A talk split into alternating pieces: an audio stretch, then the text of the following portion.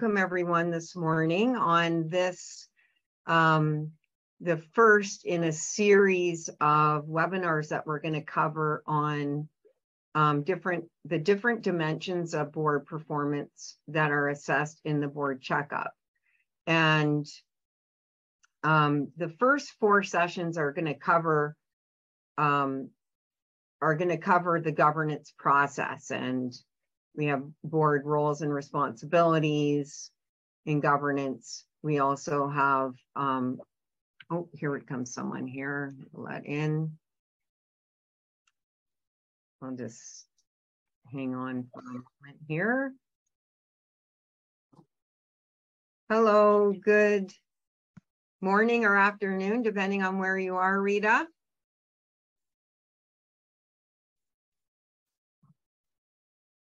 Can you hear me okay? Yeah, sorry, I was on mute. Okay, great. All right, well, I'll just sort of back up. I'll just back up again um, and uh, just uh, welcome you this morning. Hi, Mel. Just going to start here. Um, let me say I'm Yvonne um, Kafik, and I'm a, a faculty, clinical faculty member in the University of Buffalo School of Social Work. Um, I'm also on the faculty at the School of Public Administration at the University of Victoria uh, and founder of a board checkup.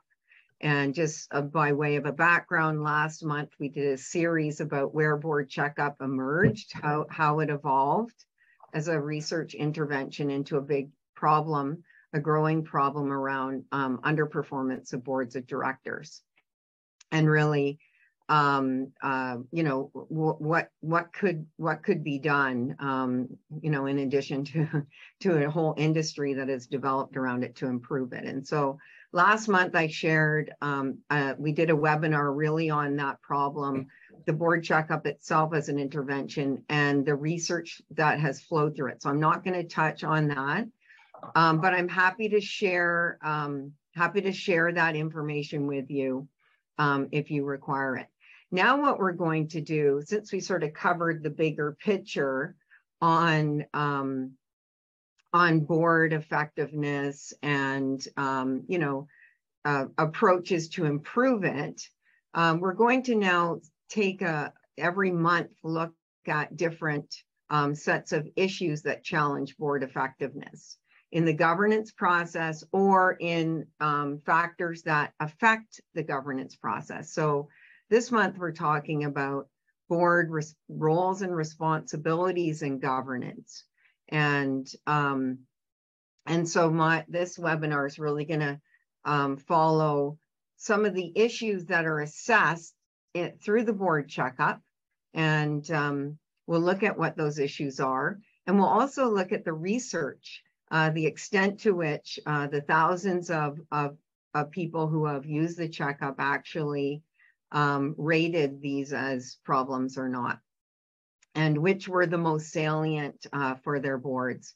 Then we'll talk about why these issues tend to exist um, in boards. Or some theories about them, and we'll reflect on those and see, you know, what your what your opinions are, um, and um, and then really what uh, from the research, what have boards done um, to address these issues, sort of changes they've made in response to them, and um, and and then we'll sort of provide throughout opportunities for uh, reflection. So legal duties that uh, boards must perform because they are legally responsible for the um, actions of the organ- organization. So in this regard, the role of the board is a, a, a fiduciary and ensuring that the organization does what it was created to do. So it advances the mission, it's compliant with the laws, it operates um, in a responsible fiscal manner, and um, and ensures that it's um, moving in the direction that it, it's supposed to uh, strategically and um, has enough resources to do that. So some of the issues around board roles and responsibilities have a lot to do with um, when there's a disconnect there between the mission and strategy and resources and finances from this from the overall perspective and um, so one of the one of the good governance practices is to ensure boards ensure that budgets and other information are aligned with or presented with in the context of the of the mission and the strategic priorities of the organization. And that risks are analyzed along with the board's responsibilities to them now, some of the issues, and we cover these um, when when your boards, if you signed up for the checkup, you know that there are a set of items. These are the first set of items in the instrument around board clarity. And so what the what the board checkup does, it's just a diagnostic to surface issues in this area. One about how clear the board is about its own um, role and um, its role in governance. And it assesses whether the board and the CEO are sort of on the same page in terms of the authority that they each have. Um, it also surfaces issues in that what I just talked about around planning, whether the board is um, involved in strategic planning or whether it's a rubber stamp for plans that are brought to the board from management, whether board decision making and how it exercises and where it exercises its authority. Um, is it is it getting too involved in matters that ought to be made by management? And then finally, about board clarity about those legal liabilities and those legal responsibilities and the protections that boards um, have against them. So these are items that are in uh, that are in the board checkup, and what I want presenting here, if you can see, these are from the research, the um, uh, board member perceptions of the extent to which um, these issues exist in their board. So we're almost, you know, over 7,000 um, individuals have assessed their boards. And we see that the number one issue facing uh, that they perceive is around lack of clarity about their legal liabilities and what protection they have against them. That's a number one issue, followed by the clarity about what the board's role ought to be and whether the board gets too involved in um, operational details. So, and um, rubber stamping decisions is um, uh, more, there's more effectiveness there. And the clarity of the authority that the CEO and board have, that's the least problematic um, issue from this sample. So let me ask you then, um, how do these um, resonate? I put these sort of in priority order now, um, that same challenge. How do these resonate with your, uh, in your experience with the boards you're either on or um, have interacted with? I'll just pause there.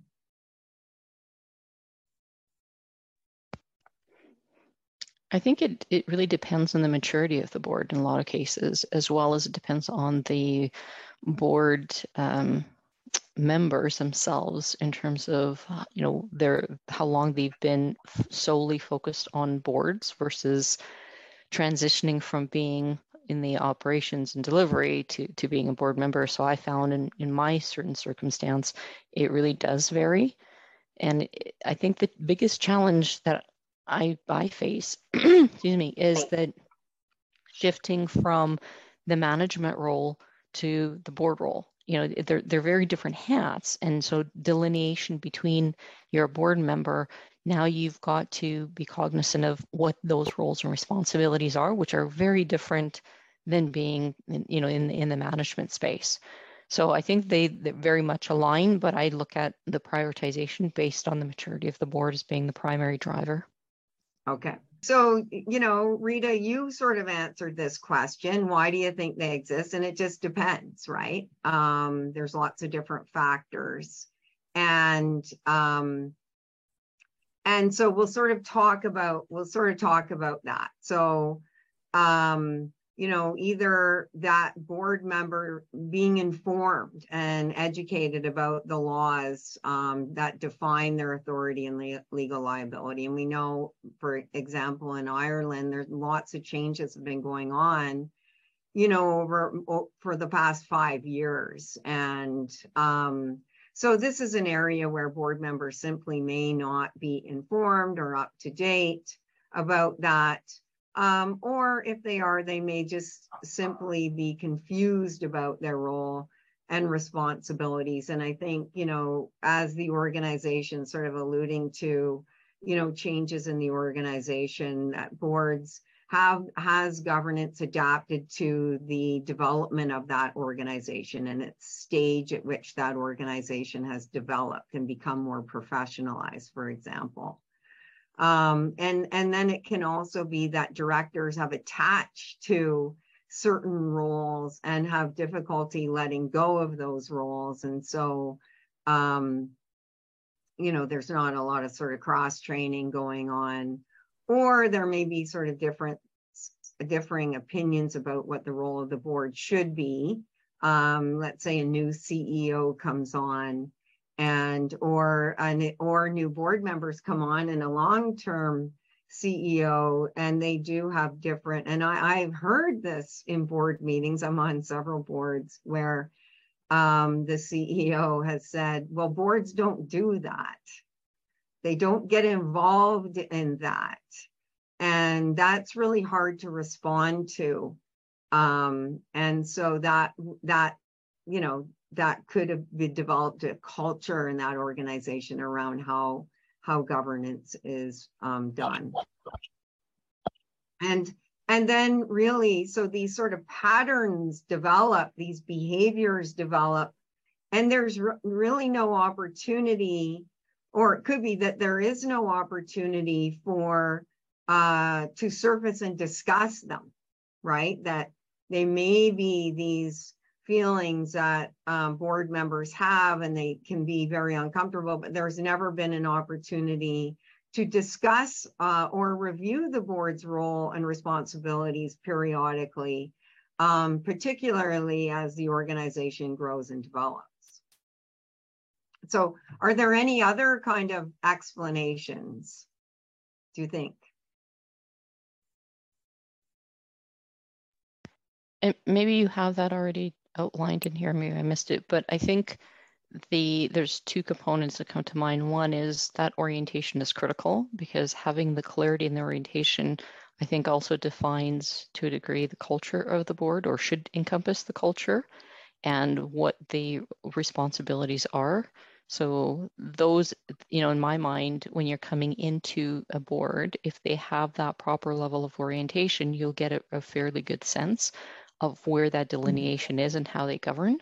And then the other thing that you know I, I think about is also um, the skills matrix is one thing, but also the terms. So being very diligent on the terms. So you do have the maturity and the evolution people coming into the board that have those different perspectives and insights as well. Great. Yeah, we're going to cover some of those as like what what have boards done about them, and those are certainly really good um, examples of um, you know how to how to address this issue. But um, so we'll we'll move on with this um, around that. Um, you know, knowledge about the about nonprofit law.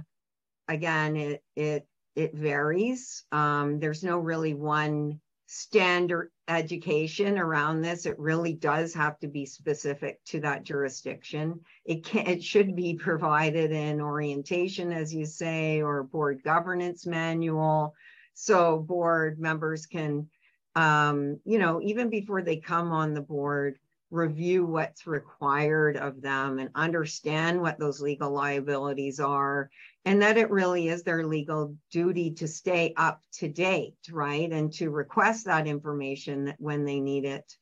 Um, but it can also be done um, annually through performance assessment. So this is a one of the one of the good um, one of the values of of a routine analysis of board uh, performance is that you can surface. So many, on many occasions, directors may think they know, um, and you may think they know, but um, it, it, doesn't get voiced or surfaced intentionally. And so it can get picked up, particularly with people coming on. Um, you can give them all that information, and that's part of the issue. You know, we had asked ourselves in the beginning, why is why is board effectiveness such a problem when so much information exists about how to be an effective board? And it's really the process of of of getting of surfacing those issues and talking about them rather than just providing the manual, just scheduling the orientation. That it really is um, um, requires um, additional steps and so and so all of these things i think are super important to put in place in terms of practices to ensure that um, at the very basic level that the board does understand its role as a fiduciary. And um, and also understands the roles that the board So if you remember, the second issue is what is the role of the board, the most salient and frequent issue that comes up.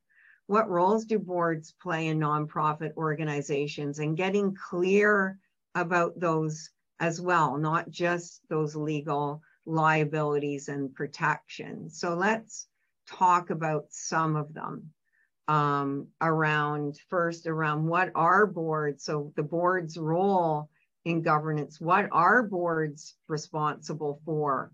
And you know at the very top line that mission values goals and priorities setting those. And um, and then um, being responsible for how that's working out. So how effective is the organization um, in achieving those goals? And um, and um, having those mechanisms and those assessments in place. Um, understanding the and and engaging in fiduciary governance and oversight and assessments of risks. And in in all of my study of this and review of cases where there have been failures, a lot of it tends to come down to difficulty or you know in theory boards um, have different roles. So as a fiduciary the board's role is to ensure the interests of principals are advanced and that agents and principals have different interests and so the board's role is to make sure that those interests are advanced. And so the oversight, the arms, there's an arm's length relationship for management in which all of this occurs, where there's assessment of how things are going and there's reporting. And in many cases, um, you know, the there's other theories about boards that the interests of both principals and agents and owners are advanced when there's a very close relationship um, between the two and um, in the implementation of strategy. And so, in a way, there's sort of this dance between when we have to be at arm's length and when we are together as a team. And that's a really difficult um, that's a really difficult dance to learn. And sometimes we can get all in on fiduciary and be so arm's length that we can't actually develop the relationships to advance the mission and those goals collaboratively. And and on the conversely, we get so close and so much trust that we don't fulfill this fiduciary role well. And so it seems to me it's these different roles that the board has in carrying out these responsibilities. Sometimes they're close, sometimes they're distant. And, and learning how to do that professionally um, in a way that really benefits everyone. So, so that fiduciary role is really necessary, um, but also having that clear um, strategy. Um, of course, selecting a CEO and evaluating their leadership competency, um, representing the interests of principals and um, building relations externally uh, to make sure that those interests are also represented and brought to the table and making sure there's enough resources and that they're used well and that there are um, systems in place, uh, efficient and effective management in systems in place to make sure that nothing, there's no resources wasted. And then finally, around the board's own due diligence around um, assessment improve, and improving itself to ensure that um, all of this is taking place. And that sort of goes back to the orientation that you have and all those um, other and performance assessment. Those, those are all part of self-management.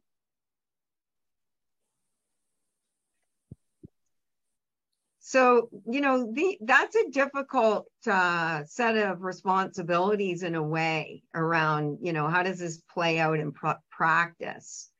And, um, you know, you can have, uh, you know, how does it play out in board meetings, for example? Um, and um, I just put this, this is actually a, a sort of a, a, sets of clarifying questions that uh, board members um, can can ask what what Chait Ryan and Taylor call inquiry questions around being effective fiduciaries. And I use Bloom's taxonomy just to, in different dimensions, depending on what it is, um, if a if the board or a board member doesn't uh, is is um, needs more knowledge about something, specific questions that can that board members can ask about strategy for example. You know what are the implications of this? How do you define that? Um, how did you come to that conclusion? Or just having sets of questions available that help them fulfill that role um, comprehension around data for example data literacy um, application, right, of knowledge to development of strategies, um, analysis, all of these, diff- these all play into different, these are different inquiry questions for different responsibilities. And um, I don't know, what do you think something like this would be helpful for board members to have? I know um, we use these sort of wheels in education all the time, but I kind of think they might be useful at the board level. What do you think? Hmm.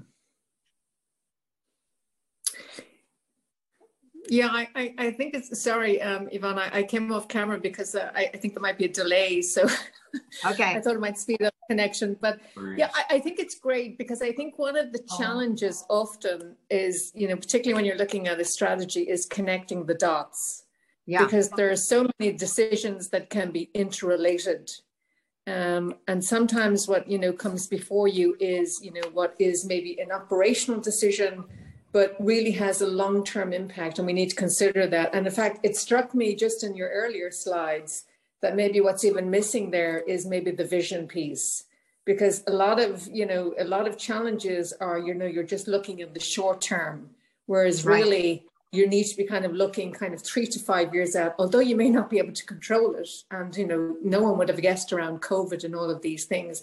But when we're talking about our purpose and what we're doing, I think we really need to be looking at the long term. And therefore, when we're coming to look at these decisions, it's not only the immediate decision that has to be made, but what is the impact longer term?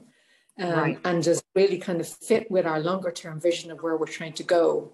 Um, so, you know, I suppose that's one of the things that, you know, I think boards, you know, need to be conscious of when they're looking at their decisions Uh, it's just not the short termism, but it's also what is the long term impact of it.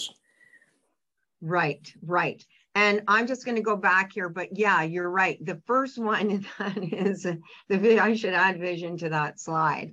Um, but you're absolutely right. What are the implications? The long, the implications of this on the vision and the mission in the long term.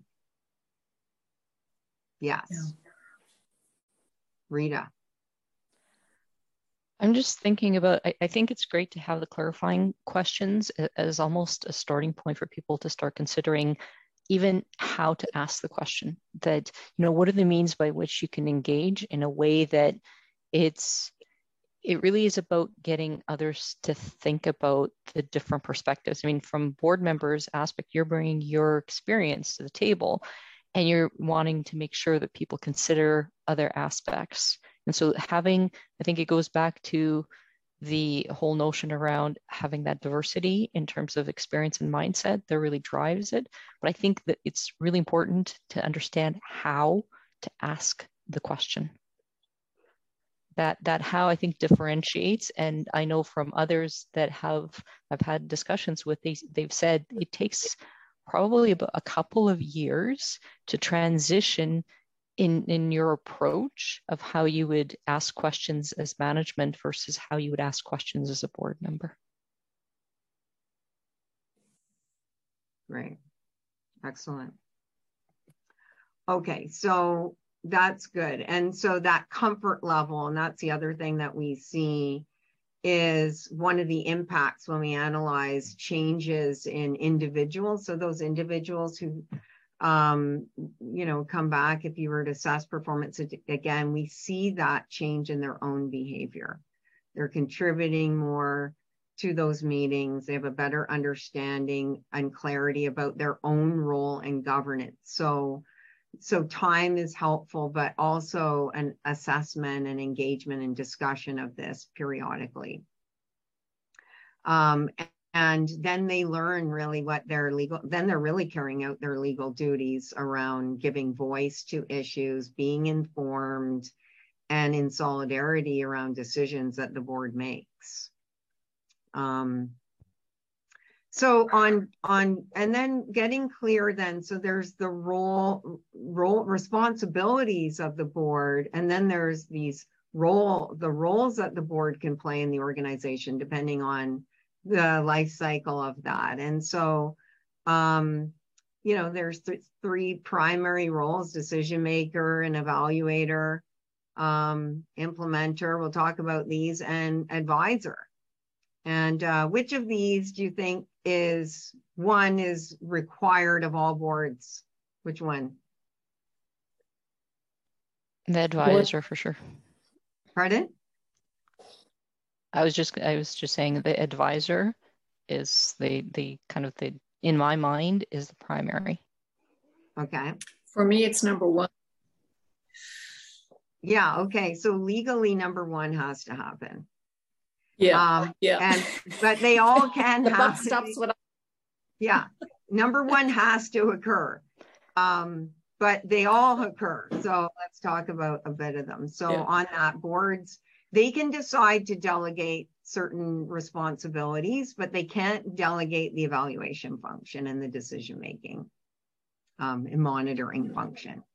Um, so in that in this capacity if they do delegate um, they review and discuss information um, shared with the board by management and um, they also uh, the role is to specify information that they need uh, to fulfill their role and um, of course decision making occurs in motions um, and only the board as a whole has authority to make decisions.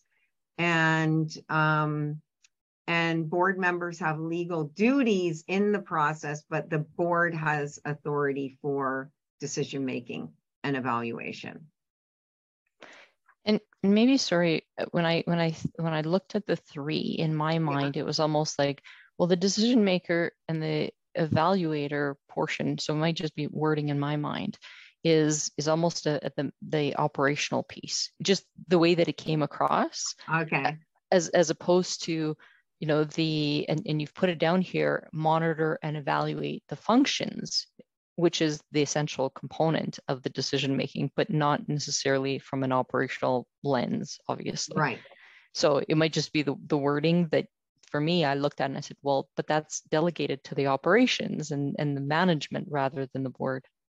Right. So some decisions are and they have to be monitored and sure, then other sure. then others are the you know in the board's realm. So um but yeah so it's just you know and that's why we sort of talk about these things um but you're right most decisions day to day are delegated and they're just they're monitored and it just depends on the the type of governance and we'll talk about that in a moment but on the implementation side you know, in some cases, boards and board members do get involved or board in implementing the decisions that they make. So here's some examples like recruiting a CEO. The board would implement that decision and um, or they would hire a firm to do it and um, you know but that that's something that the board would own. They would you know many get involved in fundraising external events you know and and so on to to because that bridge to the external environment to make sure there's enough resources and then around advocacy and outreach um you know boards boards play a critical role um in in in relating to that external environment particularly if there are crises um and you know changes in the environment and those decisions can be carried out by task forces, committees, you know, individuals, and so on. Do you think there's, you know, where do you, where do you think confusion comes up around this one, around implementation, or does it in your experience?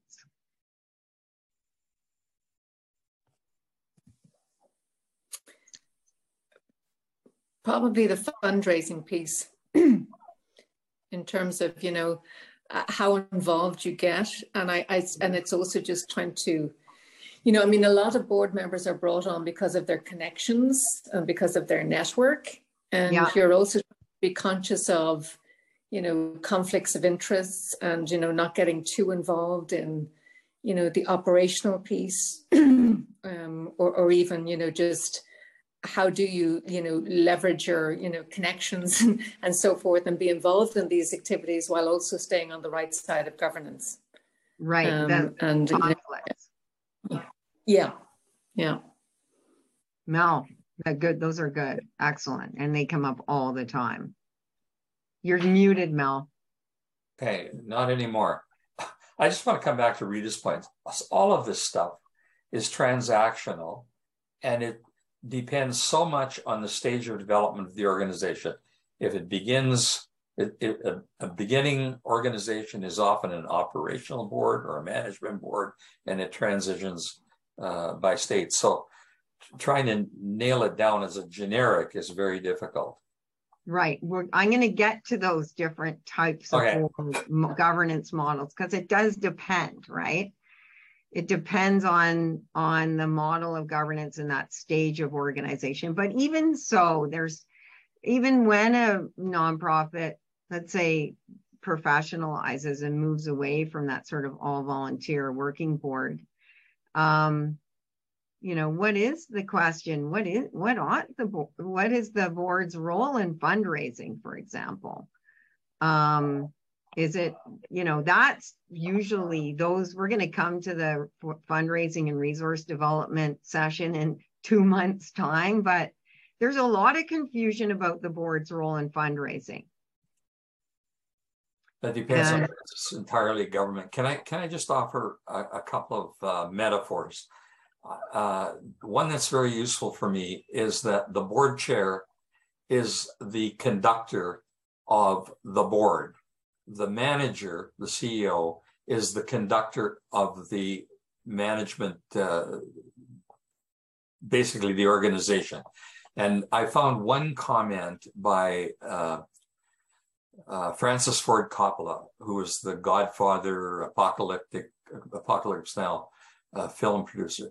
He was asked what the difference was between a good board or a good movie and a great movie. And he said, uh, getting everyone making the same movie. And yes. so that has a lot of uh, yeah, yeah. And and I think that's one of the that's the the place where everyone sort of needs to get to is being on the same page, whatever the board's engagement is, to, and we'll talk about that, but being clear about that. Advisor, so on the advisor, so yes, the board does play an advising role, and so do board members. Um, expertise, sharing expertise and information, um, providing professional, specific professional um, advice. And, uh, you know, all the boards I'm on, it's not going to be a surprise what committee I am on and what I am asked to do on the board. And um, and I do that and I'm happy to do that or I'm called in on let's say like what Jacinta just said about COI that's a big area of confusion as well right? I mean a board can't have conflicts of interest. I've been a fly on the wall of lots of those conversations and that's just not true um, they need to be declared and board members because of their connection are brought onto boards connections for those and for these purposes, right? Their knowledge and skills and connections. And um, as long as conflicts are disclosed and properly handled at the board level and managed um, and entered into minutes, for, for example, then there's no, there's really no real issue that regulators expect that to be the case. They just don't um, they there are policies and procedures to be followed um, but they do benefit the organization and they should benefit the organization. So that's a whole area where there's some confusion about that with board members for example. They can't have any. Um, but they will have them because of who they are and why they're brought onto the board. And yes, the board, the organization should benefit from their knowledge and experiences, and um, including, you know, not just professional but personal experience. Right? Maybe you're now we're diversifying our board composition more and more, and you're being more representative of the community that um, the organization serves. And so you're going to have different experiences and, and knowledge um, will be different, you know, depending on um, who those individuals are and uh, and um, the perspectives that they're um, they're sharing. So so this is this is certainly um, also required, but but legally not required. On the treatment side, so a lot of mention of things um, again. So we had the orientation, those kind of um, practices, good governance practices, um, assessment can be put in place, um, but also understanding um, models of governance and whether they're appropriate to the stage of that organization. And so, you know, Mel's talked about, we talked about, you know, the working board, sort of the, we'll talk about each one of these and when they're appropriate and when problems arise. And oftentimes, you know, you'll start out in one and you'll, as the organization grows and advances, that the model changes and the board becomes less and less involved in operations and more um, more their roles really strictly governance. So just um, talk a little bit about each of these. Um, so probably no surprise, you you set the direction and you man and you implement and you manage the work of the organization. And the, the, these boards are, and the individuals, the volunteers who lead them are very committed, very knowledgeable about that organization and how it works. Um, but not surprising, meetings tend to focus on operational matters. Um, and I've been on many of these organizations and have to, you know, and, and have sort of privately done a ethno, ethnographic review of any issues that we've ever talked about that are governance to make sure that I that we that we cover them. You know, from from understanding the bylaws, all of those legal requirements tend to be um, tend to be far from the um, far from the conversation. And of course, these are appropriate in early stage or all volunteer organizations. And um, when things are focused on on um, you know um, a clear mission and set of activities and um, there's just so many of these organizations we actually don't even know how many there are they're typically not incorporated they're voluntary associations and they're not counted in any of the sector statistics but there are many many of them um, risks of these um, of working boards when you do bring on uh, some staff so maybe you hire a, a, a, an ED, you have one paid staff, or you um, or administrative um, administrative staff. And this can be, there's so many case studies. I love the BoardSource case study book of um, of the uh, stories of these individuals, these poor individuals who work so hard and bring things to the board only to um, be shot down on many occasions or um, overstepped in some of their areas. And so, you know, th- this is really kind of um, change issues around change in roles and um, or individuals really um, getting burnt out or never really, as Jacinta said earlier about maybe not never focusing on the big picture and the long term of that organization. It's just stuck in the short term day to day. Um, they work well when everyone is clear on who's doing what and what's important, and when those governance issues can be teased out and there's planning. Um, I'm on a board, I've been on a, a, a triathlon uh, board in because I'm involved in triathlon. I decided to join this board five years ago when I moved here because I wanted to be part of the community and make a contribution. And this was not an easy task, teasing out the governance issues and planning, but we did it over COVID. And I always feel that this one, you know, by sort of disrupting the status quo with a new with a new plan and priorities, it's really hard to move this along to implementation and um, particularly in this kind of um, organization. Really, really tough to rally people around something new. Um, so, any uh, thoughts on this or experience with what I'm talking about here? Hockey Canada. Yeah, yeah, we have a lot of issues in Canada. So, yeah, absolutely. And that's not a working board either but it acts like a working board and it's not appropriate to the stage of that organization's development. So I've, I've done consulting work for them and uh, they got more problems than what's been in the news, I'll tell you. Yeah. So, you know, so this is an area where some, a lot of this is sort of carried on with the organization, even though Hockey Canada is um, a very well established um, and professionalized organization. So, um, which really probably should be falling in this model of governance, where their governance only restricting itself to um, strategic leadership and focusing on that vision, as Jacinta said, mission, goals, and priorities. And decision making and evaluation are, are the primary role of that board. So um, Jacinta, is MS Ireland a governance only board?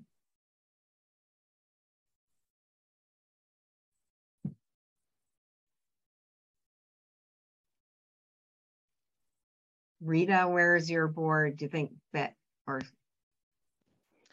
well, Sorry, I, I, I, was on mute there. I, I was oh. hoping not, to be honest, Yvonne, um, because I, I think it, you know, you're always trying to find that balance between performance and conformance. And, you know, conformance is definitely around governance, but, you know, ultimately we're here you know, speaking, you know, for MS Ireland, we're ultimately here, we're, you know, to support people with, with MS. And that's really about advancing our services and advancing our strategic ambition. And, you know, I, I, suppose it's interesting also kind of looking at this because when people come onto boards or when you're bringing people onto boards, you're really bringing them on because of their skills, not necessarily to fit a role of, of governance. And mm-hmm. I think mm-hmm. that's also kind of one of the challenges here is you know I, I think if you if you had set out the role um, and and even gave somebody a spec based on the governance requirements I think you would find it very hard to get people to come onto boards. Um, you know, particularly when you're trying to really attract people based on their skills and what they can kind of bring to helping you achieve your strategy and helping you achieve, achieve your vision. Um, right. But it is obviously a reality that you know governance is such you know a, a key part of being on a board um, and and certainly because we're highly regulated here in Ireland you know it, sometimes it all it often feels like the medicine is killing the patient because you spend so much of your time in admin and compliance um, and that's you know certainly where a disproportionate amount of time is taken up at, at board meetings um, right. you know where really you know you want to spend more time looking at you know what is the what is the kind of strategic aspects of this and how are we going to advance our services and how are we going to you know um, impact the lives of the people that we're here to serve? That's really the more interesting part and that's really where you're bringing on people with skills you know to to help with those discussions. Um, but you know it, it's just unfortunate that a big part of, of being on a board is around you know the governance piece. And i say governance in, in the context of compliance and not necessarily okay. the performance piece. Right. Okay. Well, remember, in this one dimension, it is focused on a lot of the compliance pieces. Um, and, and other ones that will change, which makes governance complex, right? Yeah. Um, yeah. But in, in on this model, usually when it's strictly confined to governance, these are larger organizations with complex services. They're very mature. They have full staff, trained managers that have the skill sets around management of that organization. Um, and that information systems are, is, are in place in order to provide that evaluation and making sure that you know the the mission the vision strategies advance where there are issues all of those would be sort of conversations at in this kind of boardroom. There wouldn't be a whole lot of engagement in, in implementation for example. There would probably be advice um, but the risks of this type only are uh, becoming a rubber stamp. So if we see that issue come up on the assessment. That's where that issue comes. Um, that may be more likely to surface in these kinds of governance models. And, and Mel, we do assess the, the governance model type in our, in our um, impact assessment. But um, other risks are when, like you say, you don't, you, when the, um, the people you bring on may not be knowledgeable enough about about the about governance or about the business of the organization to to provide that kind of um, evaluation and then and make those decisions. Um, or the board becomes disconnected from what the organization does right at a distance. And and as you mentioned the needs and people who have ms um, or mm-hmm. there's some, you know, disconnect between management and staff and the board, and we see that happening. Um, that happens a lot as well. And in fact, one of our case studies where um, one of the nonprofits, when they when they they involve the staff and management in assessments of board performance, and that helped them get um, on the same page as the board, and that helped build a relationship with the board um, or the board just becomes so inflexible within those boundaries. Um, and you know, then it the effectiveness is around that those shared levels of understanding um, between you know between management and and the governance, and levels of policy and issues and that can be surfaced and discussed and having all of those systems in place. So it isn't so owner as onerous right? As all these regulatory requirements come into play you know really does um, strain and stress the resources of the organization. So yeah uh, I, I i've come to the conclusion that there are no governance or management or uh, working boards in in a pure sense they are primarily and for example where would you put carver's model? Uh, it would be the most extreme in a governance uh, yeah it'd be governance only. Yeah, yeah. And, and corporate boards are a totally different thing. So this is a, one of the models in mel's book the mixed model board, whereas you're not pure working and you're not pure governance, you're somewhere in the middle. And um, and so, you know, then the board um, really does need to be clear um, uh, about, you know, where, when, and how um, board members should get involved or the board gets involved and having that clarity of communication between board and management to discuss um, sort of gaps uh, in operations um, or authority and responsibility.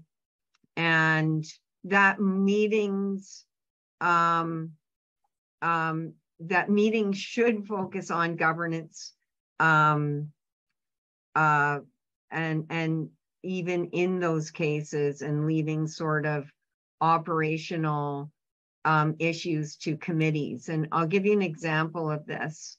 I'm I've been on a the board a board called Baby Friendly USA, and we accredit hospitals in the United States according to the World Health Organization's 10 steps to successful breastfeeding. And that is a very clinically focused organization operationally. It requires massive expertise in from physicians and nurses and hospital around breastfeeding and um, and the implementation of these 10 steps to accredit hospitals around this. So of course, all the board for the first three or four years I was on this board, every committee was an operational committee, and there was no governance really going on at all on this board. There was no strategic plan. There was really there was no audit committee. There was no fiduciary. Um, very minimal, and so we were really at risk. And so over the years we've shifted, but that was required. So it's not that the organization doesn't require it. It's just we've repositioned those committees as committees um, and ensured that the there's a report within the overall bigger picture of the organization and that you know within the advising function the, some of those committees are purely now advisory for the ceo because the ceo doesn't have all the knowledge that she needs to implement a lot of the uh, policies. So, so that's an example of um, of this where you know we were we were actually governing more like a working board when we are a multi-million dollar organization and we're shifting now we're in the middle where we're shifting more focusing on governance and it's taken a, several years to sort of move this way but it was not it was not obvious to everyone that we weren't governing. So, which is appropriate is sort of the question. Which approach or model to governance is right? And there is really no one best model. And I think what, what Mel said, like you sort of abandon those pure types, um, that the board really has to determine what the right approach is and everyone really needs to get on the same page and um, you know having those opportunities to talk about this and that's where you know, the issue involving management and assessment of board performance, taking time to talk about those, especially in that one section of those issues where everyone is on this and how meetings, um, how, how, you know, because management is required for effective governance and um, having those conversations um, and seeing the board as an essential part of the of the organization, you know, function of the organization, um, and and for management to see that as well. And um, you know, knowing that there's legislative and um, accreditation requirements, so making sure that um, the the model of governance will, will lend itself to compliance, for example, and um, and making sure uh, that that there's a good fit. I know we're coming up right at the end here.